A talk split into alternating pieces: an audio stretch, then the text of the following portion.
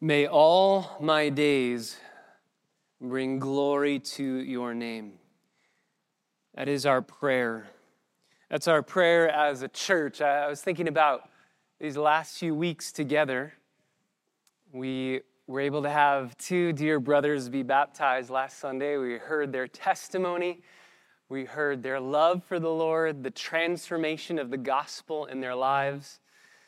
We saw the picture of the gospel lived out, uh, dying with Christ, buried with Christ, rising to newness of life, being cleansed of your sins.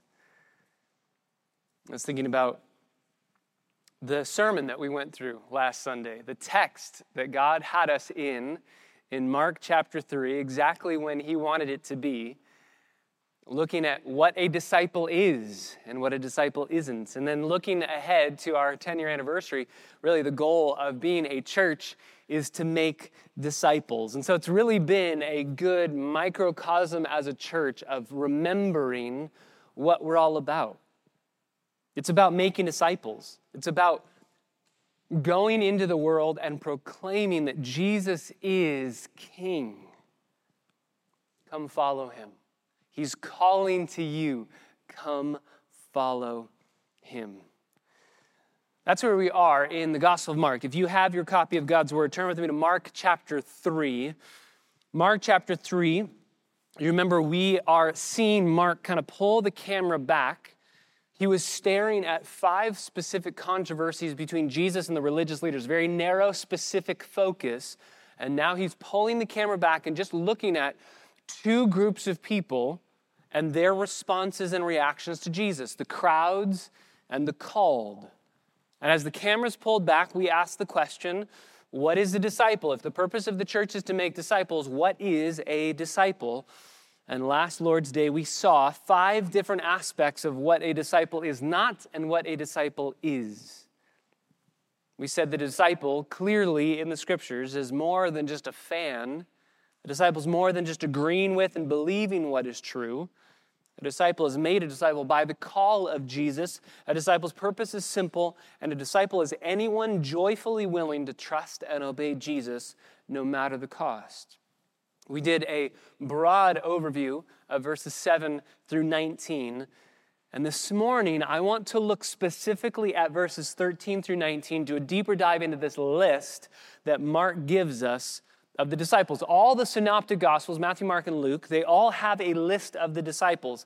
But Mark's list is more personal, more intimate, providing nicknames, providing, it seems, more informal facts about these 12 individuals. And I believe part of it is because Peter is the one sharing this information with Mark as he's writing it down.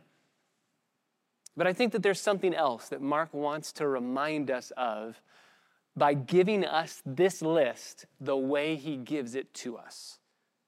And in looking at this list, we're going to see five more aspects of discipleship, five aspects that we need to recognize if we are to follow Jesus the way that he demands. Let's read together Mark chapter 3, verses 13 through 19. Jesus went up on the mountain and he summoned those whom he himself wanted, and they came to him. And he appointed 12 so that they would be with him.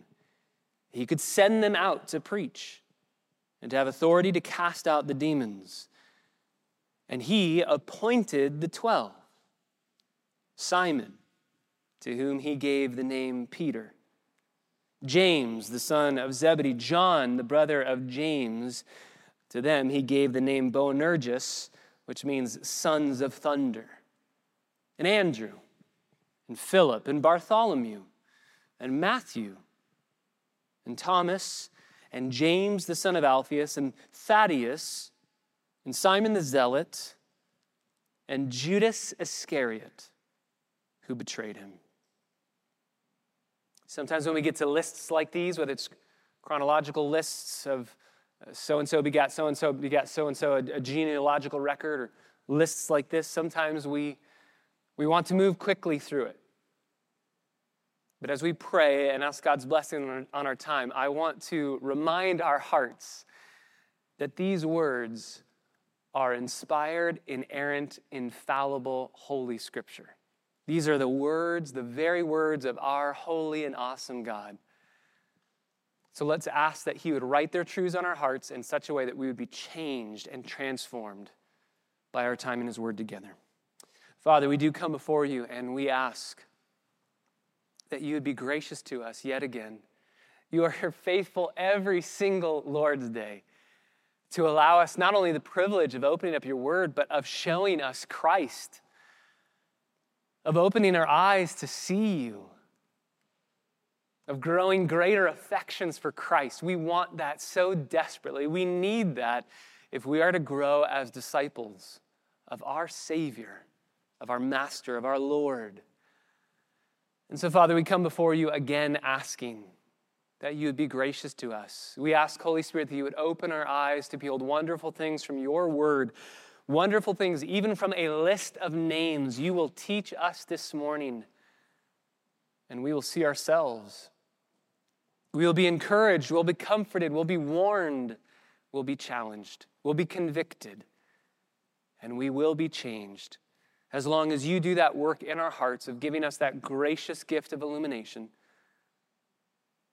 So, Father, be gracious to us. Holy Spirit, show us Jesus. And Jesus, be our greatest delight right now in these moments and forevermore. We pray in your name. Amen five different aspects in these verses, verses 13 through 19, about what it means to be a disciple of Jesus. If you are going to follow him the way that he demands, the way that he deserves, number one, you must recognize the authority of Jesus in discipleship. Number one, you must recognize the authority of King Jesus in discipleship. This is verse 13. Remember, Mark is writing the Gospel of Mark to prove that Jesus is the one true King. And in order to do that, he's been showing us proof after proof after proof of his authority. We've seen his authority over the physical realm. He can destroy sickness, he can get rid of sickness instantly, he can heal people on the spot. He has authority over the spiritual realm. He forgives sin. He defeated Satan's temptations. He casts out demons. Even last week, we saw his command over the demons when the demons say, We know who you are, and he says, Don't speak of me.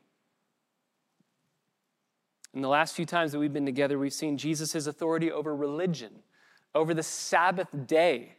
I am Lord of the Sabbath, he says. He's calling the shots. He's changing the game. He has authority over religion itself, and he is introducing something entirely foreign and new. And here in verse 13, he went up, some of your translations might say he got away on the mountain. And we are told in other gospel records that he prayed. He went away by himself and he prayed. Now, I don't think the authorial intent of this section is to dive us into the topic of prayer, but I do think it's important to note those two disciplines that Jesus lived out a lot in his earthly ministry are disciplines we need to live out as well getting away and praying. Two very important steps for us to live out as followers of the Lord, following in his footsteps to get away, be by ourselves, and seek God's will. Praying is not making God do what I want. Praying is aligning myself with what God wants. And so Jesus is going away saying, Father, what is your will for who I am supposed to choose, who I am supposed to call? Tell me who I'm supposed to, to call and to pour into, who is supposed to follow me. And that's why it says, verse 13, he summons those that he himself wanted. He summons them because he wants them. He prays for them, he's directed to choose them, and he wants them. We said last Lord's Day, we have given God countless reasons not to want us, and none of those reasons has ever been strong enough to change God's love for us. He wants them. Jesus calls them, He chose them. John chapter 6, verses 70 through 71. John 15, verse 16. You are the ones that I have chosen. He picked them, which again, last Lord's Day we said that's not usually the way it worked back then. Usually the student would say to the rabbi, I want to follow you, I choose you. But Jesus says, as the rabbi to the student, I choose you. You follow me. Why? Because he has authority over these individuals. He summons them and he appoints them. Two very supercharged words to show us the authority that Jesus has. Even in this list, Jesus has the authority over these individuals to rename them. You are Simon, but I call you Peter. He renames them. Come follow me. You're Joe, I call you Bill. That, that's, that means he has authority over your life.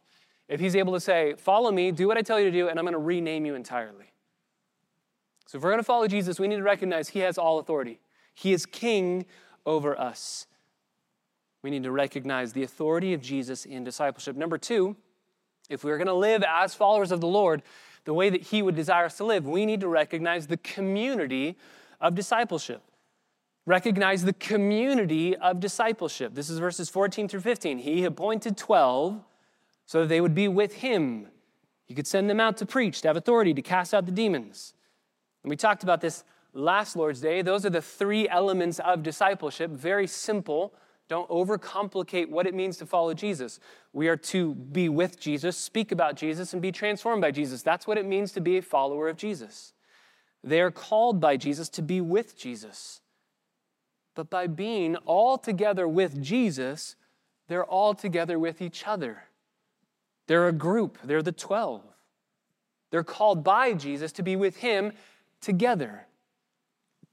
They're Jewish men, but other than that, there's really a diversity in this group. These are all different individuals, and the only thing in common that they have is Jesus called them. And they're in a group together, bound together by the call of Jesus. There's probably a lot of fighting in this group of 12 people. You have Simon, the zealot, who hates the Romans so much so that he's a part of this group called the Zealots that would have killed Roman soldiers. He hates the Romans. Who knows if he ever murdered a Roman? He hates them. And then you have Levi or Matthew, the tax collector, who works for the Romans willingly because of his greedy heart.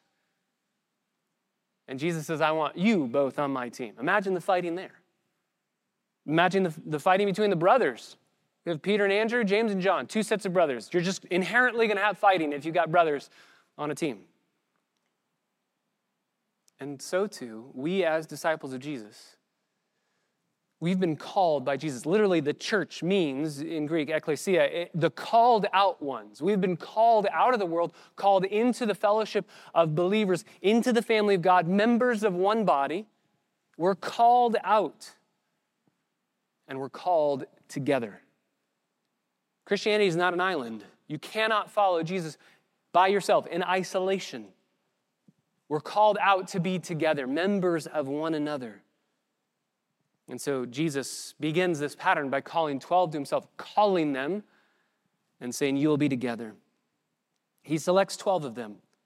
By selecting 12, in verse 16, this is an indictment against the Jewish culture, the Jewish mindset, the 12 tribes of Israel. This number, when uh, Jewish people would have heard Jesus is picking 12 people to follow him, they would have known that is an incredibly profound number. The religious leaders had already disqualified themselves from ministry, and Jesus is replacing their leadership with 12 new leaders. These are the new spiritual leaders in Israel. And the selection of the 12 in the Synoptic Gospels, Matthew, Mark, and Luke, is immediately after a night of prayer and immediately before the Sermon on the Mount. The Sermon on the Mount is a, a new community, new system of rules, new legislation. So Jesus prays, selects the 12, and then says, We've got a new group, we've got a new kingdom, we've got a new community, and this is how we live together in this new community. If we're going to follow Jesus the way that he demands and deserves, we need to first recognize his authority. He is king. We are following him. We don't get to choose what we want to do. Our wills are dead, and his will lives in us. Secondly, we need to recognize the community of discipleship, that we need each other. We need each other. We need each other to encourage, to bless, to convict, to challenge, to show each other the grace of Jesus. Number three, if we're going to follow Jesus the way that he demands and deserves, we need to recognize, the way I'm going to put it is, the obscurity of discipleship. We need to recognize the obscurity of discipleship. Following Jesus does not mean you become famous. Following Jesus does not depend on how um, well known you are or your notoriety. Look at this list. This list, this is why I wanted to do a, a mini deep dive into this list. These people on this list some of them we know a lot about, some of them we don't know anything about other than their names. In each of the synoptics, each list of the 12 disciples has three groupings four, four, and four. Group one always has the same four. Group two always has the same four. Group three always has the same four. They're not always in the same order, but they always have the same four in those groupings. And each group has its own leader. Peter is always listed first in that first group. Philip is always listed first in the second group. And James, the son of Alphaeus, is always listed first in the third group. Peter's name is always first on every list. Judas's name is always last on every list. And Mark, though he follows that similar pattern, he's going to give us some nicknames. He's going to give us some personal, warm, intimate settings to these individuals. So let's go through each of these. I wonder how much you know of these 12 disciples. Let's just go quickly through them. Some we know a lot about, some we know next to nothing about. Peter, let's start with him. This is verse 13, verse uh, 16 rather. He appoints the 12, Simon, to whom he gave the name Peter. Matthew chapter 10, verse 2 tells us that Peter was the leader of the disciples. Matthew says, quote, the names of the apostles are these first Peter, meaning not first in the order, but first over them. He's the leader of the disciples. His name is actually mentioned more times in the Gospels than any other name other than Jesus. His actual name is Simon. That's why we're given that name at the beginning in verse 16. Simon, to whom Jesus gave the name Peter. Peter is some sort of a nickname, and it means rock. Peter is the Greek equivalent of the Aramaic word Cephas. So Peter, Petros, and Cephas in Aramaic. It's not a proper name, it's closer to Boanerges, the sons of thunder. And it's most likely referring to a quality that Jesus is calling out in him. Jesus would call him Simon over the course of his earthly ministry when he was acting like his old self. And he would call him Peter when he was encouraging him or desiring for him to grow into the leadership role that he wanted him to have. This is actually what uh, Tommy Lasorda did. I don't know if you know the Dodgers, manager of the Dodgers. He did with one young pitcher who came into the league with a very strong and accurate arm, but a very weak and timid personality. Tommy nicknamed him the Bulldog. This little weak personality of a man, but with a strong arm. And he said, I'm going to call you the bulldog. Why? Because he wanted to draw out this man's personality to make him tenacious as he pitched. And Orel Hershiser absolutely grew into that nickname, becoming one of the game's best pitchers of all time. That's what happens here with Jesus calling Peter. You're Simon, but I'm going to call you Peter. I'm going to call you out. You have qualities that I can use. He's inquisitive, he takes the initiative, he's involved in almost everything. And of course, with those pros come huge cons. There's obviously failings. We know many of them in the Gospels. Peter's often called the foot in mouth disciple because he's just always putting his foot in his mouth. He's always saying things, bad things at the wrong time, in the wrong place. You remember the Mount of Transfiguration? Uh, he says, It's good that we're here. We should build tents and stay here. And God the Father says to him, uh, This is my son. Listen to him. Don't, don't speak if you don't know what to say. Listen to him. But he is known for repentance and restoration. Even his worst of failings, by denying Jesus three times, he is restored. And so we know him for his godly character. And even as we're reading 1 Peter, you will see a transformation in this man. I wonder what kind of character will you be known for? It's not if people remember you when you die, it's how they will remember you. And as one commentator said, the only thing that walks back from the tomb with the mourners and refuses to be buried is the character of a man. What a man is survives him, it can never be buried. I wonder how you and I will be remembered.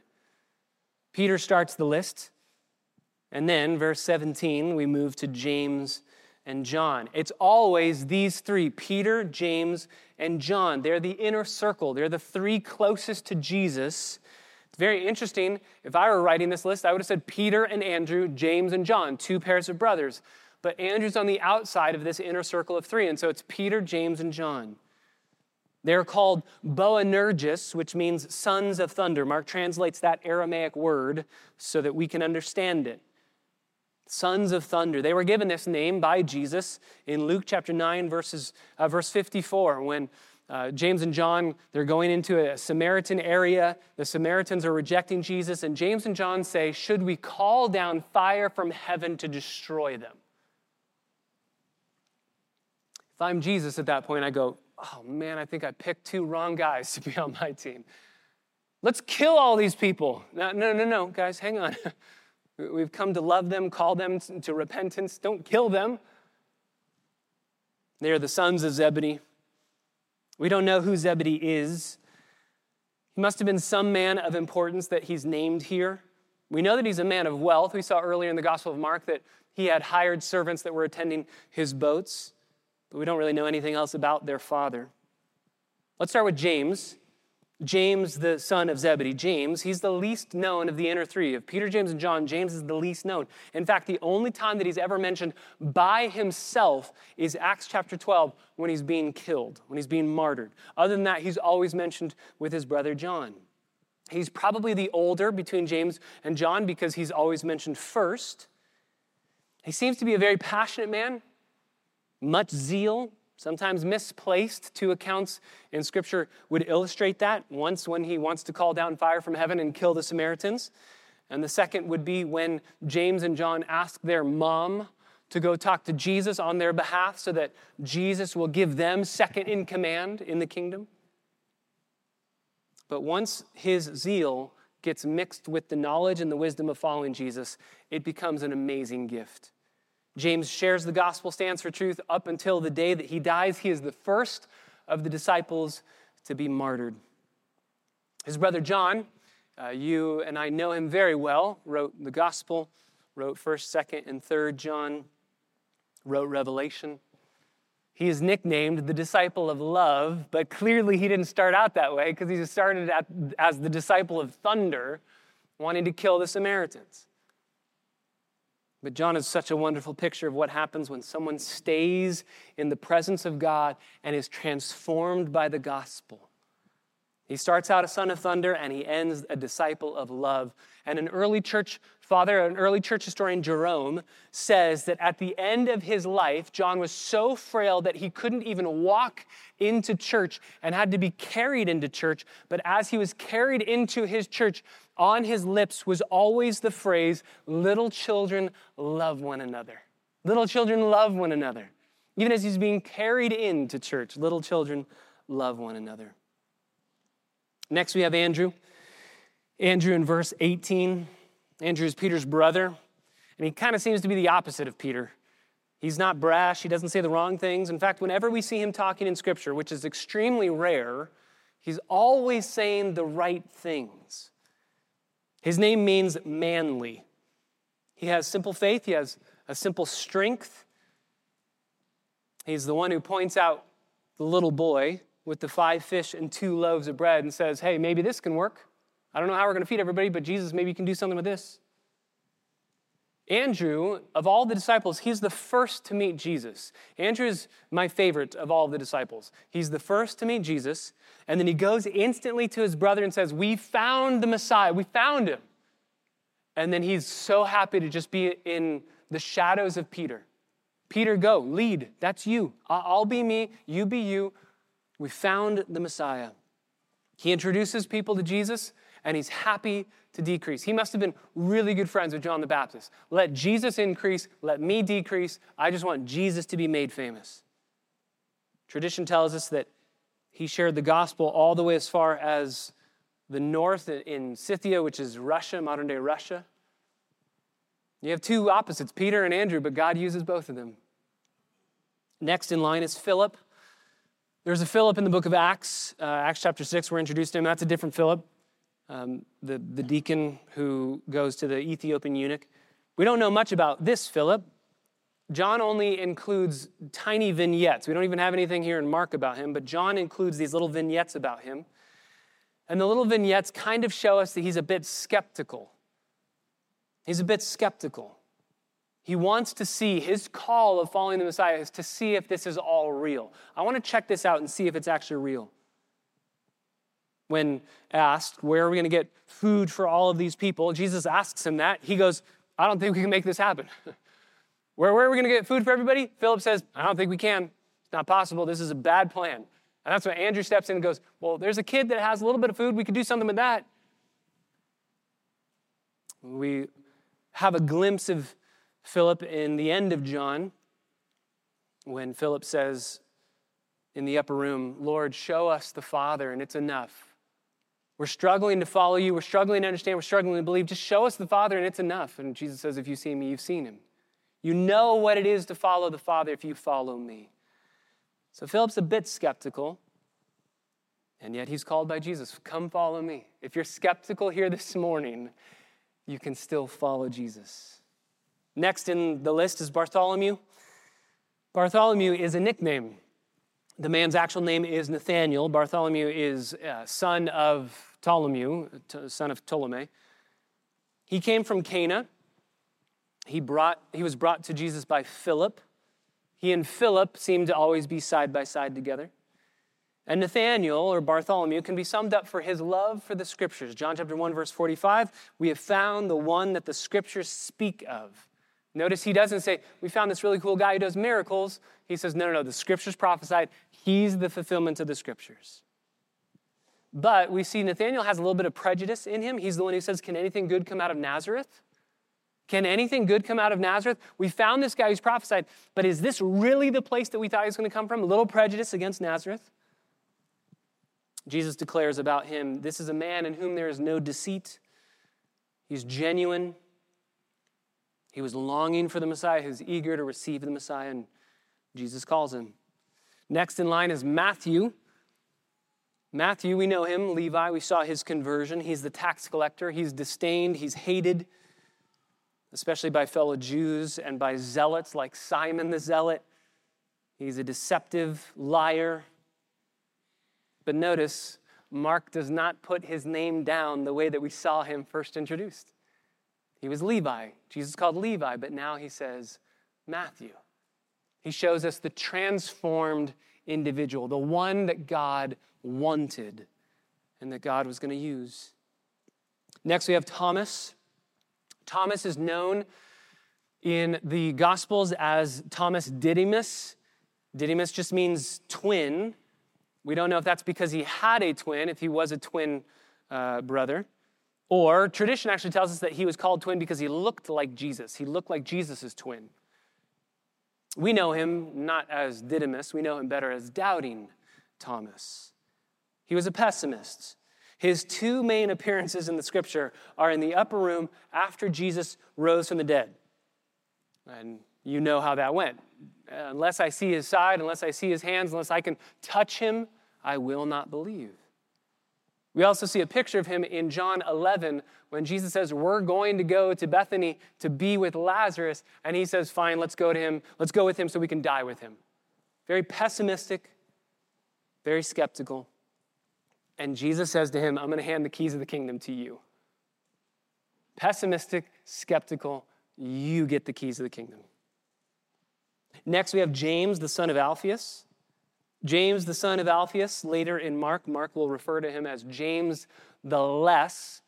Literally, the word in Greek for less is mikros, where we get micro from. So he's James the micro, James the tiny guy. We don't know what this refers to. Either maybe his size, maybe he's shorter. Or maybe it's his lack of notoriety. Maybe he's James who is known less than the other James who's known more. And that's all that we know about this guy. Thaddeus, also named Judas, he's the next individual on this list. His name is Judas, son of James, and he has two nicknames that are given him. Thaddeus is one of them, and it can mean something that's equivalent to mama's boy. And then Lebbaeus is another nickname that he's given, which can mean something like gentle child or uh, child of the heart. He seems to be a sensitive individual. Probably goes by Thaddeus here because once Judas betrayed Jesus, he probably doesn't want to be known as Judas anymore, so he goes by Thaddeus here. Next, we have Simon the Zealot. His nickname is the Zealot because he is a part of that group of zealots. He hates the Romans, probably wouldn't have liked Matthew either. And yet Jesus calls him. And last, we have Judas Iscariot from Judea. He is the betrayer. I don't know about you, but whenever I read this list and I get to Judas who betrayed him, verse 19, I just want to step in and say, No, Jesus, you're picking the wrong guy not him. Don't pick him. We've read the end of the story. But if I did that, if I was able to jump into the story and say, no, no, no, Jesus, don't pick him, Jesus would say to me, Patrick, you are not setting your mind on God's plans, but on your plans. Get behind me, Satan. Jesus came to die. And it was prophesied that this man would be the betrayer. He came to die, and he needed this man. And so already we have hints of the gospel in this list. But look at this crazy list. There is a very quick overview of these 12 disciples. Look at this crazy list. Look at these people. Look at these crazy individuals. Jesus clearly never took a leadership training class no seminar in how to pick good leaders because these people are crazy. Four fishermen, one tax collector, one zealot, and then six other people we don't really know much about. We know next to nothing about half of them, and that's so encouraging to me because it reminds me in the obscurity of our discipleship, don't ever judge your worth or your value based on how famous or how known you are. God uses these men to literally change the world and we know next to nothing about half of them. No backup plan, no backup crew. These guys are it. Our Lord uses ordinary, weak, failing, ignorant saints. Guess why?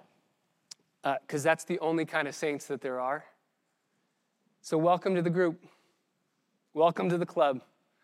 We are all a bunch of losers in need of grace. That's who we are. We look at this list and we laugh, and this list is looking at us down from heaven and laughing at us, laughing at them. We're not any better. 1 Corinthians chapter 1, verses 18 through 31, Paul tells us, consider your calling.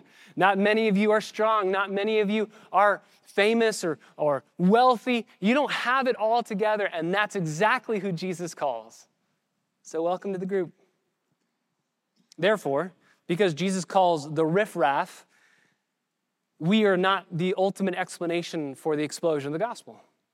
These men aren't the ultimate explanation for the explosion of the gospel. They're available, they're empowered, and the gospel goes into the whole world because of the word doing the work through fallible, failing, messed up people. If we're going to understand how to follow Jesus the way he calls us to, we need to understand his authority in our lives.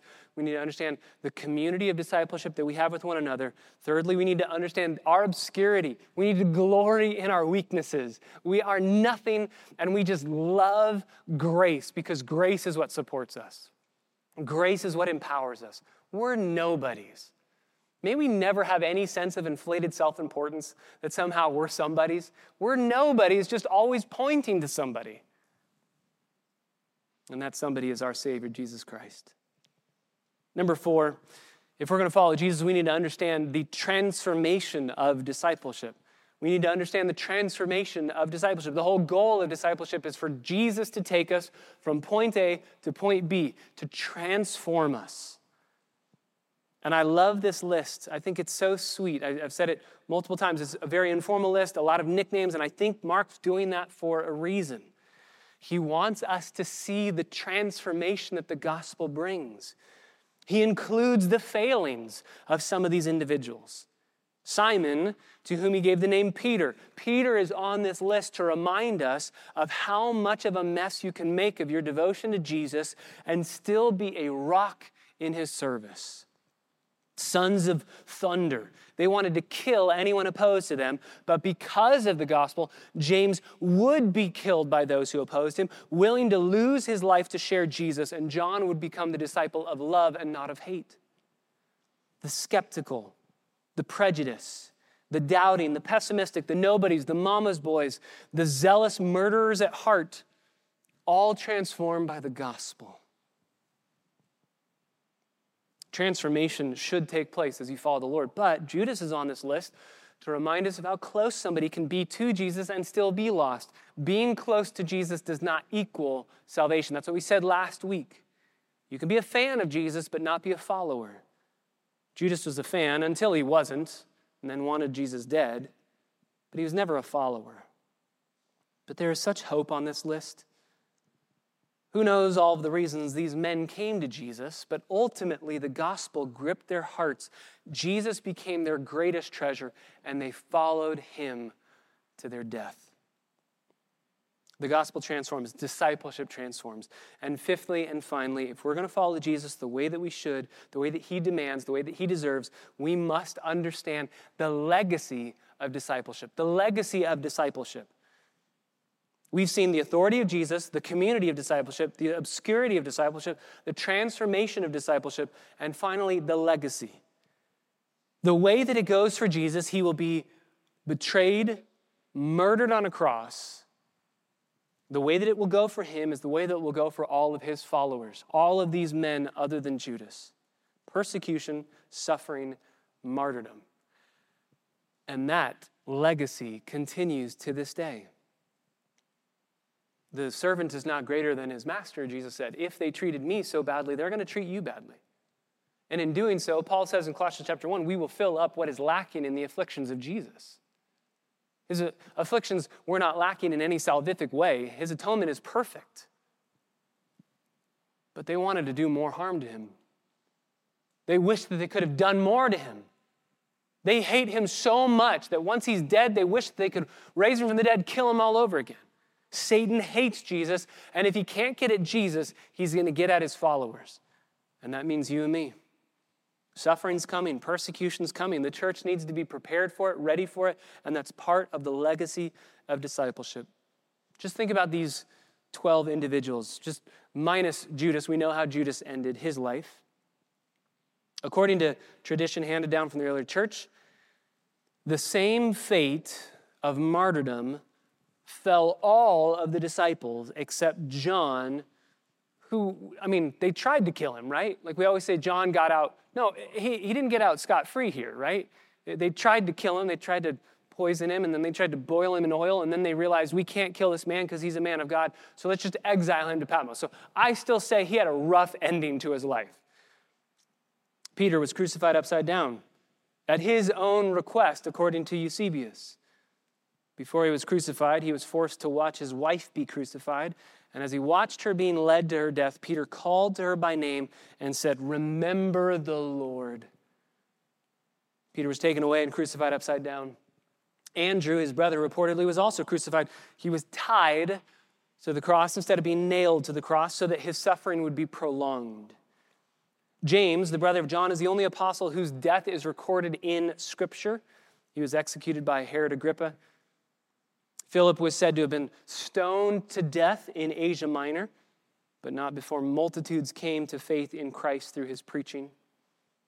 Traditions vary according to how Philip's close companion Nathanael, who's Bartholomew in this list, died. Some say that he was bound hand and foot and thrown into the sea. Others say he was crucified. Matthew might have been burned at the stake Thomas likely reached India, where some traditions say he was killed with a spear. according to the apocryphal martyrdom of James, James the son of Alphaeus, was stoned to death by the Jews for preaching Christ. Simon the Zealot, according to some traditions, preached the gospel in Egypt, North Africa, and Persia, where he was martyred by being sawn in half like Isaiah, alive. Other traditions say that he was eventually crucified by the Romans. Thaddeus, the mama's boy, was a preacher of the gospel in modern day Turkey. He was beaten to death with clubs. Why would anyone do this? That's a terrible way to end your life. All of these men follow Jesus. They get no riches, they get no land, they get no fame, they get no property, they get no power, they get no influence. And they all die terrible deaths. Why would anyone do this? It's because the legacy of discipleship is that Jesus is worth it. To live is Christ, to die is gain. Jesus is worth it. And if following him means that I have to lose my life in this life in a really painful way, so be it, because once I die, I get more of him. Jesus is worthy to receive the reward of his sufferings. And so these men said, even if it means my death, I will gladly die because he is worth it. So I wonder for you, whether it's recognizing Jesus' authority in your life, if you are a disciple of Jesus, you claim to be a follower of Christ, he has all authority. Where in your life are you struggling to bow the knee to his authority? Maybe it's the community of discipleship. Maybe you have found yourself living in a way that would contradict what Hebrews tells us. Don't neglect, don't forsake the gathering together of the body. Maybe it's the obscurity of discipleship. Maybe you say, I don't want to be obscure. I want to be known. I want to be famous. I don't like just being a follower of Jesus. I need more. Maybe it's the transformation. Maybe you want to follow Jesus, but stay the way that you are. That doesn't work. And in Mark chapter 4, we're going to see Jesus is going to tell us that doesn't work. Or maybe it's the legacy of discipleship. Not only suffering that we might have to go through as followers of Jesus, we will go through, right? The Bible promises that. In this world, you will have tribulation. Jesus promises it. Uh, Paul tells Timothy that um, if anyone desires to follow, uh, to live a godly life in Christ Jesus, will be persecuted. It's coming, it's going to happen. But more so, we stand in their heritage, these 11 disciples, we stand in their heritage as they pointed people to Jesus no matter what the cost, because Jesus was better than anything this world has to offer. That's the legacy of their discipleship. Yes, their death is crazy to look at and to think about, but that's not the legacy they want us to stare at. They want us to stare at the legacy of passing on the treasure of Christ. that He is better by far than anything this world has to offer. If you believe that, if you've received that reality and you treasure Christ and you follow Him with a love for Him that's greater than any love in this world, yes, there will be competing affections. Yes, it's not perfection, it's progression. But do you love him? He says to all of you this morning, Come, follow me. Will you leave everything behind like these disciples? Because you would say, No matter what I'm leaving in the rearview mirror, what I have in front of me in Jesus Christ is better by far. Father, we thank you so much for this list. We thank you for these disciples that live out a legacy of pursuing you, sometimes with skepticism, sometimes doubting, sometimes pessimistically, sometimes just straight up anger and sin, betrayal, denying you. They are not perfect by any means, and neither are we. We can say with Paul, we are the chief of sinners. We can say with these disciples, we're messed up. We're just a group of nobodies trying to tell everybody around us about somebody who is way better than anything we could possibly imagine. Our heart's greatest delight, our treasure, our Savior, our Lord. God, I can't wait to meet these individuals in heaven one day, to meet these 11 apostles who have pointed so many to, to you and have pointed even us today to you. But even as I think about meeting them in heaven, I can't wait to meet you, the Savior to whom they pointed constantly. That's what they would say. It's so good to see you. You finished the race, but come see and savor Jesus. Until you come back, Jesus, make us faithful. Even through these elements, as we remember the gospel, we rehearse the gospel with one another, we preach the gospel through these symbols, make us faithful. Give us grace that we would receive empowerment to live out this legacy of discipleship with all who are around us. We pray in your name for your glory. Amen.